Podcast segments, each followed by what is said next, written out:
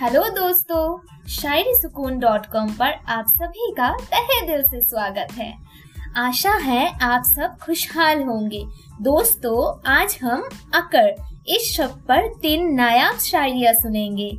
मैं हूँ आपकी दोस्त रितु अक्सर हमें इस दुनिया में अकर दिखाने वाले लोग बहुत मिल जाते हैं। अकर माने एटीट्यूड या तेवर दिखाना। हमें अदब से बात करने वाले लोग ही पसंद होते हैं और हम उन्हीं से ज़्यादा बात करना चाहते हैं, क्योंकि वे अक्सर खुले मन के होते हैं।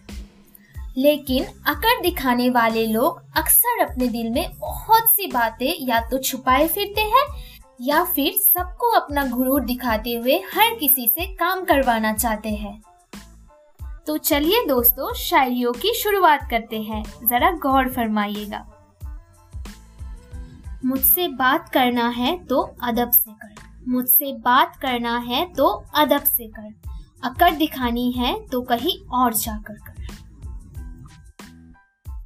अकड़ तो छोटे दिखाते हैं। अकड़ तो छोटे दिखाते हैं। हम तो अपनी बातों से बड़ों को भी उनकी औकात दिखा देते हैं। हम तो अपनी बातों से बड़ों को भी उनकी औकात दिखा देते हैं। तुम्हारे अकर जैसे मेरे पाओ के धूल। तुम्हारे अकर जैसे मेरे पाव के धूल। हम बड़े खतरनाक हैं बेटा, ये मत भूल।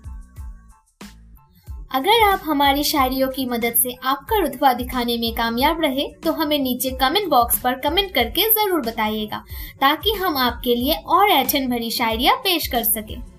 तो दोस्तों, इसी के साथ मुझे दीजिए इजाज़त। कल एक बार फिर मुलाकात होगी किसी और शब्द पर। तब तक अपना और अपनों का तबीयत से ख्याल रखिएगा।